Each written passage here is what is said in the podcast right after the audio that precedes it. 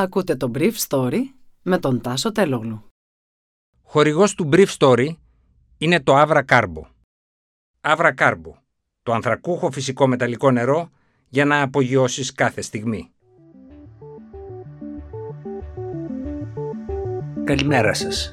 Σήμερα είναι 3η 15 Φεβρουαρίου 2022 και θα ήθελα να μοιραστώ μαζί σας αυτό το θέμα που μου έκανε εντύπωση. Όλα έτοιμα για την έναρξη της πολεμικής επιχείρησης της Ρωσίας στην Ανατολική Ουκρανία. Ο Ζελένσκι καλεί ολιγάρχες και φιλορώσους βουλευτές να γυρίσουν στο Κίεβο. Η Αμερικανική διπλωματική εκπροσώπηση μεταφέρεται στο Λβόφ. Σήμερα ο Σόλτς στη Μόσχα.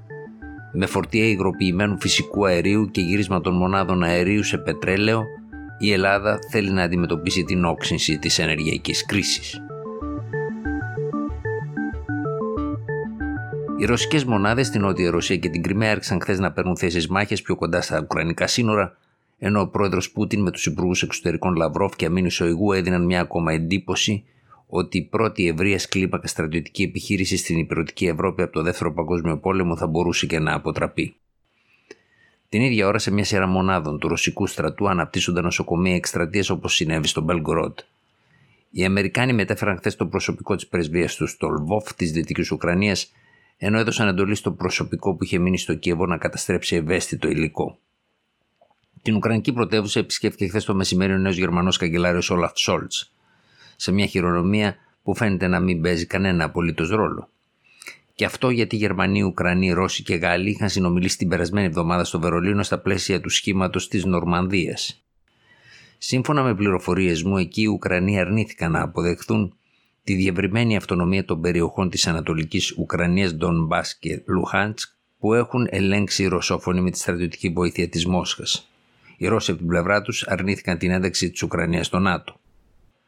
Δεν μπορούμε να δεχτούμε την Ουκρανία να απειλεί με ανατοϊκά όπλα περιοχές που ζουν ρωσόφωνοι πληθυσμοί, ή η ρωσική πλευρά σύμφωνα με ευρωπαϊκή διπλωματική πηγή.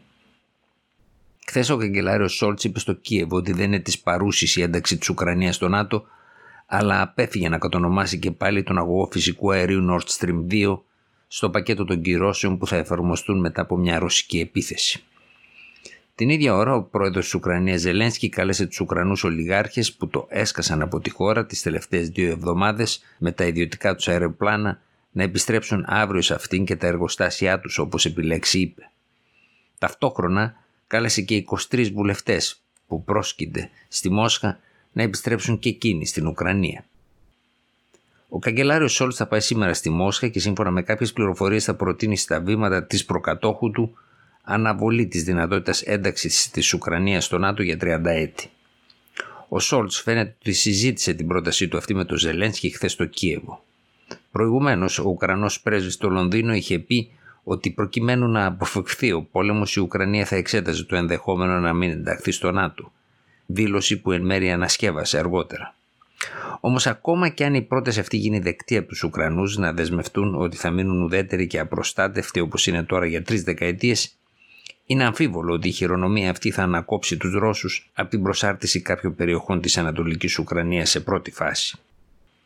Μάλιστα, σε εκπομπή της ρωσικής τηλεόρασης το Σαββατοκύριακο, εμφανίστηκε χάρτη της Ουκρανίας, στον οποίο η Ρωσία προσαρτά ολόκληρη την παραλία που βρέχει την Αζωφική και τη Μαύρη Θάλασσα, με τη Μαριούπολη και τα χωριά των Ελλήνων, το Χάρκοβο και την Οδυσσό. Την ίδια ώρα, στην Αθήνα εξετάζονταν χθες σενάρια της ενεργειακής επάρκειας της χώρας σε σύσκεψη υπό τον Πρωθυπουργό Κυριάκο Μητσοτάκη. Η Ελλάδα και η Γερμανία θα είναι από τις τελευταίες χώρες στις οποίες θα κόψει η Ρωσία το φυσικό αέριο. Πρόσθετα φορτία υγροποιημένου φυσικού αερίου και ρεύμα από υδροηλεκτρικά είναι τα όπλα που προτίθεται να χρησιμοποιήσει η κυβέρνηση για τη διασφάλιση της ενεργειακής επάρκειας της χώρας. Επίσης, 6 από τις 14 μονάδες φυσικού αερίου θα μπορούν να δουλέψουν για ένα διάστημα με πετρέλαιο. Ήταν το Brief Story για σήμερα 3η 15 Φεβρουαρίου 2022.